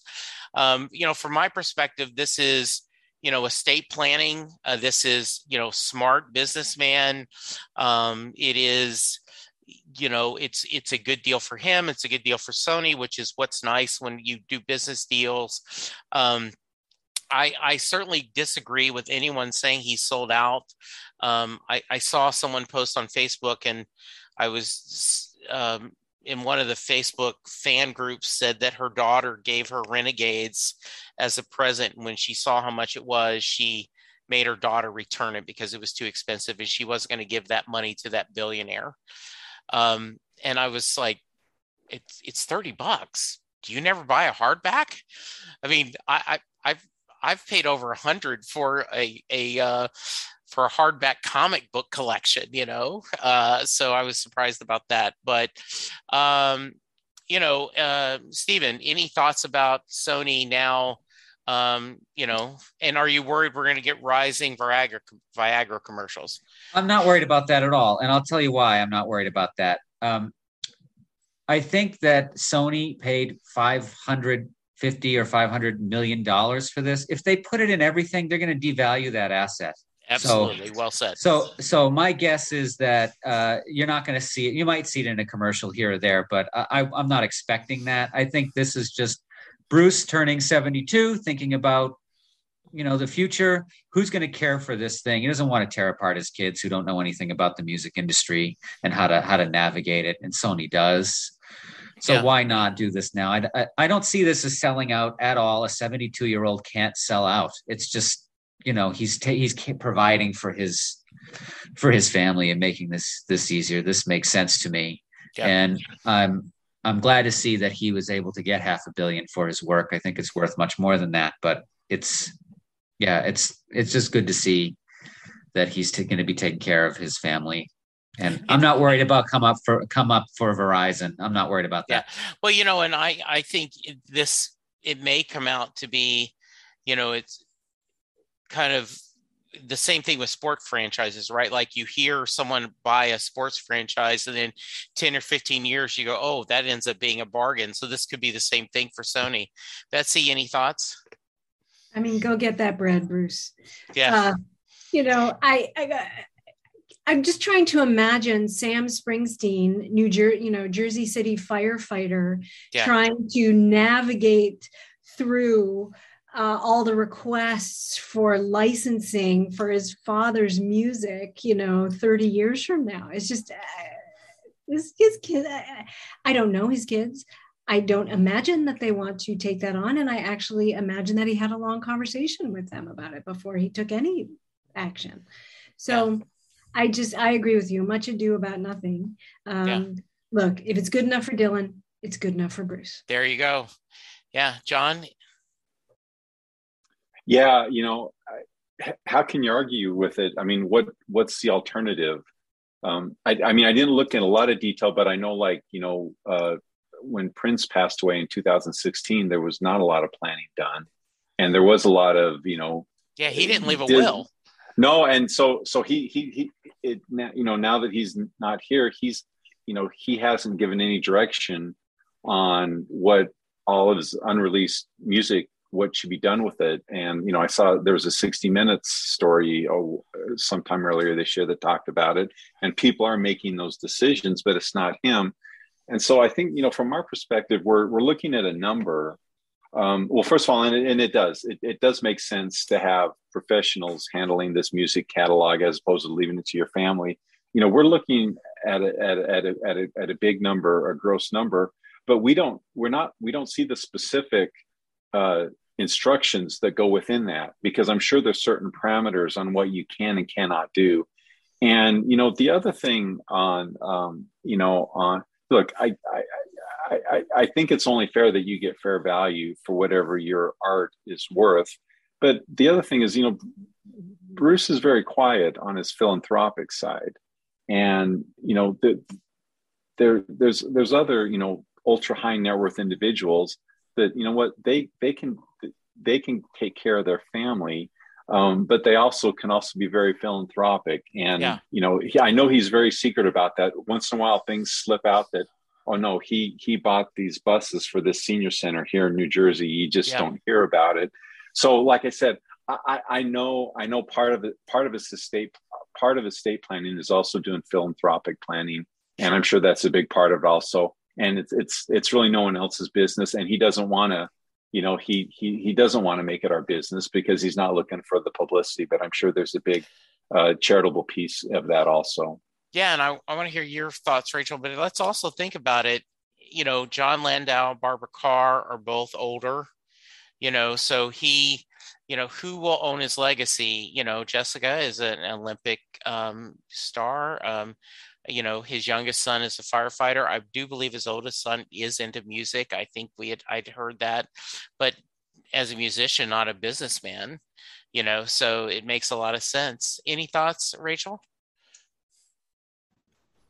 Yeah, um I I just think like I mean it's it's Bruce. Like he's been around enough to know what he's doing.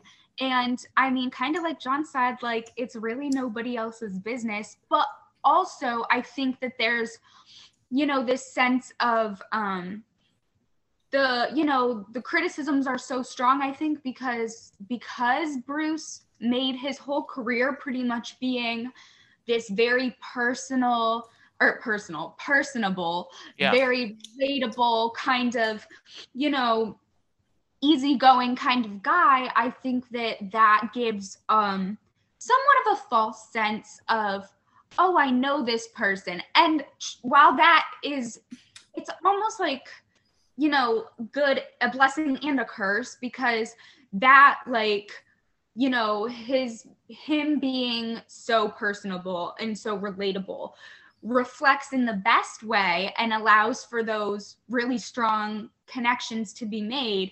But I think on the other hand, it's like when you kind of think that you feel like you know somebody, that's when you feel like your um, kind of judgments are justified. And in this case, I, I just don't, I just don't find that they are. I mean, like obviously pretty much what everybody else said. I mean, he's doing what he needs to do for himself, for his family. And at the end of the day, like obviously that's most important. So yeah, I I I agree with your whole take of uh, much ado about nothing because I I just don't see it yeah.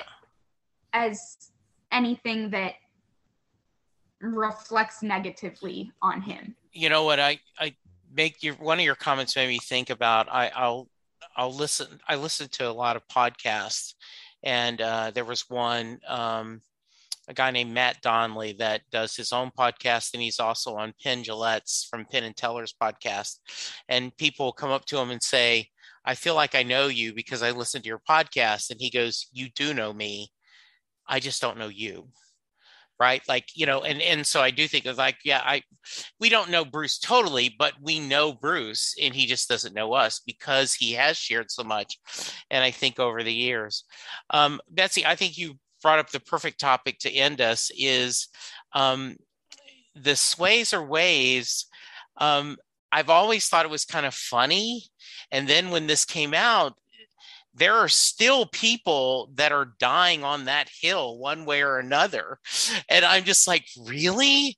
Uh, you know and in fact you know i've always joked right like it is it sways or waves it's does mary get in the car? because that's how i end every podcast. Uh, so uh, let's start with you betsy since it was your topic. It I just find this shocking that it's just like, okay, now we know. No, we don't.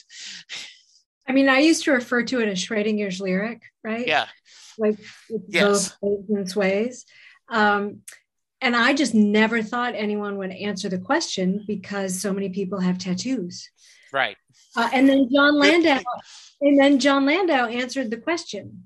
Like when Brian Hiatt put his book out about all the songs, I actually asked him on Twitter, did anybody mention whether it sways or waves? And he was like, no, I got an indication that it was sways, but not really. But um, look, and then people were like, well, Jon Landau isn't Bruce. Okay, well, I was at Springsteen on Broadway on August 31st. Uh, he didn't do it on the 24th, but on August 31st, when he was singing Thunder Road, Bruce Springsteen, you know, started the song, the screen door slams, Mary's dress sways, and he leaned into the microphone and he said, sways unmistakably and on purpose. And if that is not enough for people, you can think that waves is better, that it's better rhyming wise or that it's better for whatever reason. You you can acknowledge that at some point Bruce wrote down the word waves on a piece of paper. I mean, I've seen that piece of paper. But look, he's clear now. It sways yeah. now. And I was always team sways I was very quiet about it because I didn't want to argue with anybody about it, but I was always team sways. So this did not offend my sensibilities in any way whatsoever. But I saw him and heard him. I saw him with my own eyes, heard him with my own ears lean forward and say, sways. There we go. Case closed, right? Uh, very nice. Um, Rachel, uh, your thoughts on this? I, I just I love this topic because it's there are so many things to be passionate about and there's so much to love about bruce and i just find this is hilarious. Yeah i know right? It's like it started as kind of like an ongoing joke like a haha moment into full almost war like anyway though. Yes. Um so i am also team sways and i went on august 25th and he did do the sways um, repetition into the microphone. So I can also attest to that. Um, but it's funny because I, when this whole thing kind of started blowing up, Yeah. I would record my family members. I'd walk into a room and I'd go, screen door slams, Mary's dress, and I'd wait and see what they said. And almost everybody in my family said waves. And I was like, you guys, come on. Like, what, like, we, we've literally been listening to these songs, like for my sister anyway, so my twin sister, so literally the same Yeah. age. I was like, um, we've heard this song since we were babies, so why don't you know the words? I love But, that. That um, is a great story. But yeah, I'm Team Sways, and then it's funny because it even turned. Obviously, it was really blown up on Twitter, and so Amy Lofgren said waves, and it was probably the first time I ever disagreed with her. And then Nils came in and said sways, and I was like, "That's my hero." so they have a mixed marriage. Yes. over here. But ultimately, I think Team Sways just might. I mean, I'm I'm just totally in full agreement with Betsy. Like from Bruce's mouth, like There we go. Yeah. Stephen, any thoughts? Yeah, I mean, I was there on. I don't remember actually the date that I saw it, but Yeah. but it was a very funny moment when Bruce came in and said "sways." I mean, Yeah. I, that was that was really funny.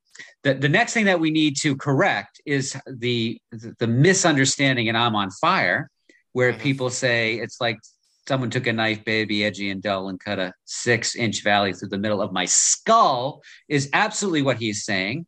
But when you uh, when you read the the lyrics on SpringsteenLyrics.com, it says soul, and uh, cover versions say that as soul. It's not soul. I can tell you why it's not soul, but that would take too long. Okay. Oh. Well, maybe I'll have you So- back on the podcast. So I'm much more uh, I'm much more worried about that. I do not give a darn about sways versus waves. It's always been sways. I don't know why that is a why that's even a, a debate. yeah. I mean, I do know why it's a debate, but it's Yes, it's always absolutely. absolute. Yes. Jon? Yeah, I I thought it was Waves, and then I saw Broadway, and now now I know better. Yeah, it's just the, the crazy thing is just started with that Maggie Haberman tweet. I mean, it was basically she she spit it out, sways, and people just pounced all over her. Yeah. And uh, it's, it's just funny how it was just that because you know I'm not on Twitter a lot, but I was on that night, Yeah. and I, I I was excited when I was oh someone's on Broadway, and I think Preet Bharara might have been at the same show. So you know two two people that I kind of follow. I was like, oh wow, and then but all of a sudden, then all of a sudden it blew up. But like I said, if it wasn't for Maggie Haberman, we probably would have. This wouldn't even be a discussion. It's just kind of funny how that how that launched. That that is kind of funny. All right, ended up. We're going to close it. We're almost at two hours. Thank you guys so much for giving me so much of your time. Um, 2022. What do you think we're going to see? And knock on wood, we get a tour. Is it a greatest hits kind of celebration of your uh, career, or are we going to get a lot of letter to you, the way we would as if he had toured right after? The uh, album and how as he often does like with magic or wrecking ball or you know where he plays a lot of songs and i'll start with you jon Yeah. Um, so if it's you know, there's so much uncertainty right now. If I had to make a prediction, it's going to be, uh, you know, maybe the tour starts in the springtime. It's predominantly outdoor shows, and I would hope that it's new songs because I think that's what real that's what I appreciate more um, about the concerts is I obviously I like I like the old songs, but I, I love how Bruce takes songs that were on an album and then kind of converts them into their own um, Yeah. arrangement live.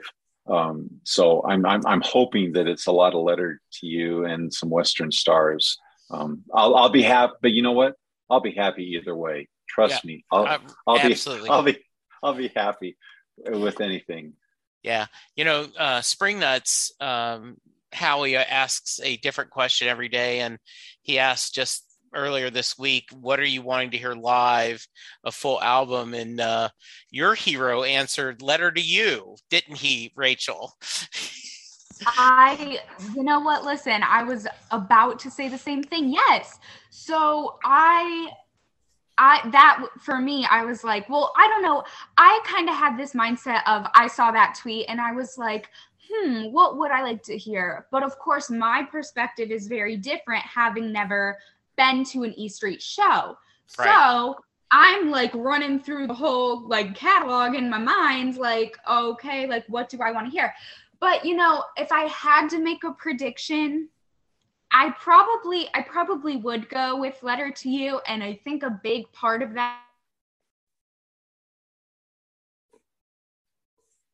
You're freezing up, Rachel.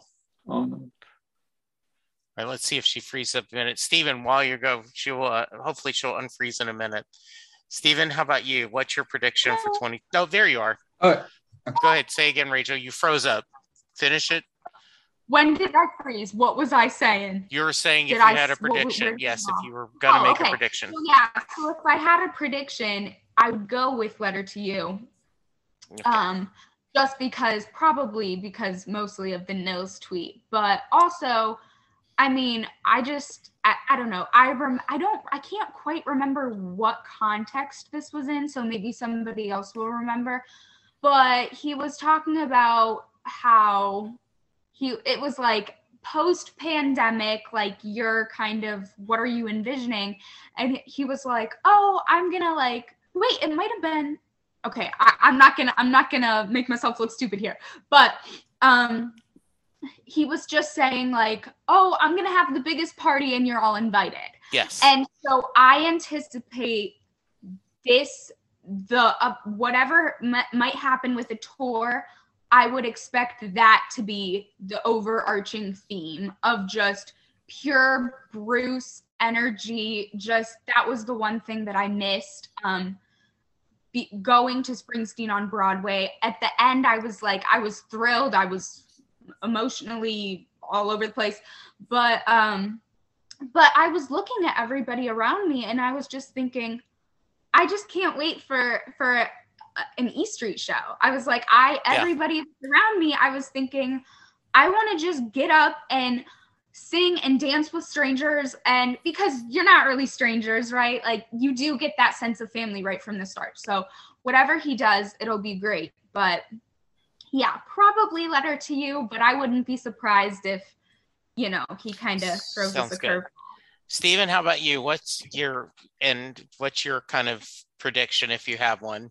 I have no prediction, but I can tell you what I want. I want, enough. I, I want. Um, well, okay. I, I want to go on tour, yes. and I want it to be able to happen safely. Um, I want to hear a letter to you, Western Stars, and kind of the beginning part of the show, and then a great encore of just some classics, you know, from from the back catalog. Uh, one thing that I want to know more about is this mysterious album that uh, we've heard about in a couple of different places. Uh, I remember I first time reading it was in a Rolling Stone interview he did after after Letter to You. He he made mention of there being another album. And then uh, I think it was when he won the Woody Guthrie Prize, he he mentioned another album that yeah. was going to come out, and I'm kind of wondering what the deal is with that. I'm, I'm wondering if we're going to get that in 2022. That would be cool. That'd be very nice. Betsy.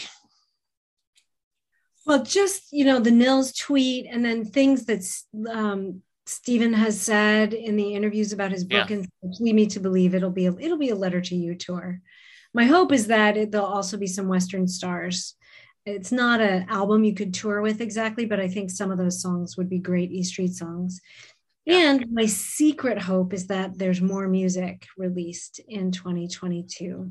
Yeah. On top of Letter to You, that there's either a new album, the um, you know the the elusive tracks to something yeah i hope another album absolutely i agree uh, that's what i'm hoping to um, the reality is um, uh, linda was talking the other day and i she's like has it been that long since you've seen bruce live i go yes it has she goes you must be kind of anxious? I go, Yes, I'm very anxious.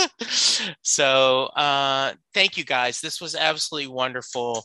Um, I appreciate this so much. This is a joy. I, I've you all are just wonderful people, and I'm so glad you were on the show again. Um, let's go around. Any final thoughts, Rachel? Um, I just want to say that, you know, like I just kind of said earlier, like, you know, I know that I I personally haven't spoken to any of the other um, you know, guests, but I did immediately kind of get that sense of family. It's been so nice talking to everybody. Um, and you know, you know, Jesse, that I love being on this podcast. So it was really an honor um, to be able to do this again as kind of an end of the year wrap up. So thank you so much, everybody. Good. Stephen? I don't have anything other to say than thank you for inviting me, Jesse. And it's good to see you again. It's good to see you doing well and and you're looking healthy to me, and I'm happy to see that. So thank you. I yeah. appreciate it. I'm doing well. Betsy? Uh, thank you for having me on. Like I said, I, am always up for talking about Bruce, always up for talking to you, Jesse. And um, like Stephen, I couldn't let a 2020 to you know 2021 year in review pass without noting that one of the biggest stories of the year is that you are sitting here with us chatting in good health having had your health adventures this year. I'm just really really pleased. Thank you. I, I appreciate the kind words. I went to uh, the doctor this week and everything's good. Um, and uh, we're uh, i'm excited. I've uh, took a little step backwards as most people do during the holidays. So come January, I will have to be a little bit going, but I'm still, everything's fine and doing well. Jon, how about you, sir? Uh, you know, I just want to say, I, I, really think for 2022, I mean, we talked a little bit about, about potential tours. Expect surprises. I think there's going to be big surprises that we, we're not going to see coming, whether it's yeah. certain types of music, we expect surprises and I guess the other thing I want to say is just uh, Jesse, thank you for all you do. Um, I'll, I'll just take it from you. Every everyone has a Springsteen story, and the fact that you offer this forum for everyone to share. And honestly, I don't I don't have anyone to talk about Bruce Springsteen to, uh, other than this uh, you know group of people on on the call tonight, and to you and the other people I've met through uh, uh, through the podcast. So um, I, am very Jesse. I'm very grateful for what you do, and um, truly appreciate it. Well, thank you all to my guests, and uh, we appreciate it. And uh, yeah, I, I, tweeted this um, 168 episodes out this year in calendar year. I did hit 800 episodes, so um, that's a whole lot of Bruce talk. Um, and we're uh, we're already making plans for 2022. Uh, Betsy's already signed up to do a John Hiatt talk with me, uh, and we're going to have uh, some of those. Um, and we're going to talk a little John Hiatt. and I, am hoping for some more, uh, a lot more guests. We're reaching out to people, so I plan to keep doing this as long as I can find people who want to talk Bruce. And uh, I figure, you know, if he's touring, it'll be even more great. So um, I hope each of you who are listening had a wonderful holiday season. I hope that 2022 is a good year for each one of you. I hope it's a a year of success, good health, and joy for you and your family. Thank you, guests. Thank you, listeners. And we will see you next year. Goodbye.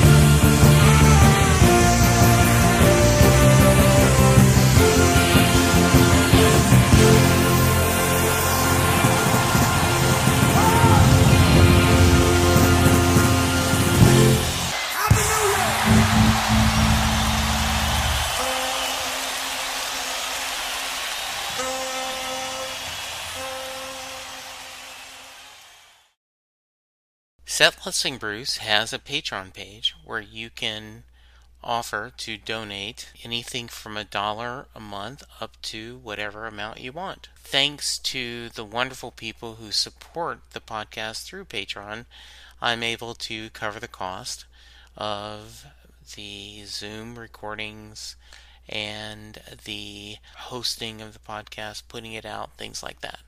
So thank you to Holly Mack, Steve Rogers, Dale Hosack, Terry Smith, Anna Lynn, Chris Bloom, Mary Thomas, Alex Samolta, Andrew Goddard, Betsy Hodges, Levi Petrie, Stephen Maiullo. Each of you are my Springsteen siblings.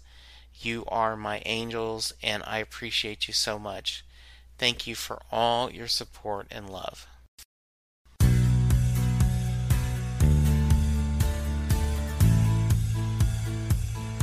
You just heard the fun talking, hard rocking, music loving, album ranking, fan thinking, joy spreading, lyric reading, story sharing podcast that is the one, the only Set Listing Bruce.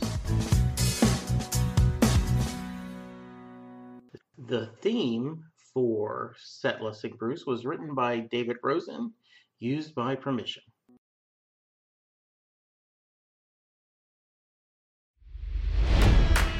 It's NFL draft season, and that means it's time to start thinking about fantasy football.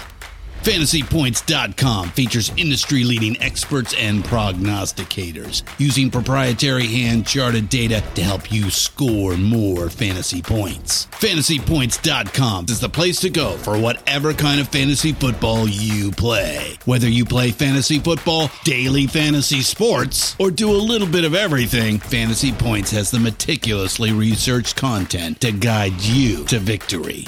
And why wait for the fall? Fantasy Points also covers the new spring football league, the UFL. Join the guru, John Hansen, Scott Barrett, Joe Dolan, and other massive names in the fantasy football universe with an exclusive offer. Use code Pantheon for 15% off any fantasy points package, including the all in package, with access to every article, tool, and data nugget that Fantasy Points has to offer. That's fantasypoints.com and code Pantheon for 15% off at Fantasy Points. Fantasypoints.com. Code Pantheon. Score more fantasy points.